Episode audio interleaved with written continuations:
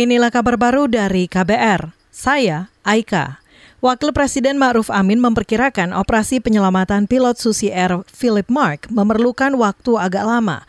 Saat ini, pilot asal Selandia Baru itu sudah tiga bulan disandera kelompok bersenjata di Papua. Operasi yang dilakukan tentu kita eh, harus memperhitungkan jangan sampai terjadi korban. Bagaimana itunya selamat tapi tidak jadi tidak sistem oh, dihabisi di bumi angus. Nah itu nanti ya mungkin kalau seperti itu kan mudah saja tetapi bagaimana operasi itu dilakukan selamat, bisa diselamatkan tapi tidak menimbulkan banyak korban. Dan itu saya kira memang memerlukan waktu yang agak lama. Wakil Presiden Maruf Amin menambahkan, saat ini pemerintah beserta aparat keamanan telah berkomunikasi dengan tokoh-tokoh di Papua, termasuk dengan tokoh gereja dan tokoh adat, guna turut membantu membebaskan Sandra. Masih soal Papua, Saudara, puluhan kasus penangkapan sewenang-wenang dan pembubaran paksa terjadi di Papua sepanjang tahun lalu.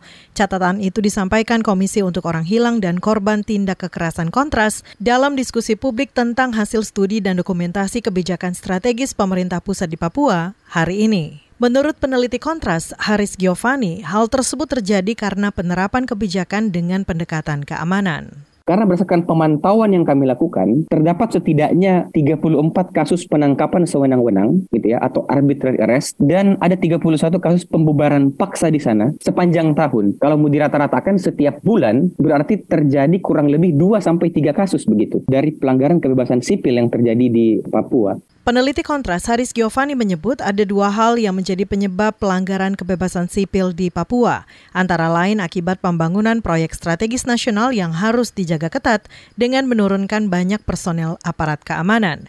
Proyek strategis nasional itu di antaranya pembangunan lumbung pangan atau food estate. Kita ke informasi dari dunia olahraga. Sejumlah wakil merah putih tersingkir di babak perempat final turnamen Malaysia Masters 2023 di Stadion Axiata Arena Kuala Lumpur hari ini. Di sektor ganda campuran, duet Rino Frivaldi Pita Haningtyas Mentari dikalahkan unggulan asal Korea Selatan So Sung Jae Che Yu Jung. Di sektor ganda putra, Hendra Setiawan Muhammad Ahsan juga kalah.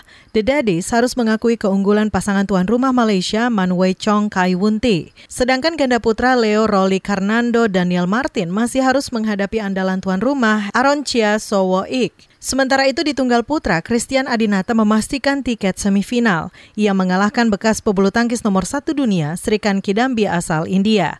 Saudara, Malaysia Masters 2023 digelar di Stadion Aksiata Arena Kuala Lumpur hingga 28 Mei. Turnamen ini menyediakan hadiah total 420 ribu dolar Amerika atau setara 6,2 miliar rupiah. Demikian kabar baru dari KBR. Saya Aika.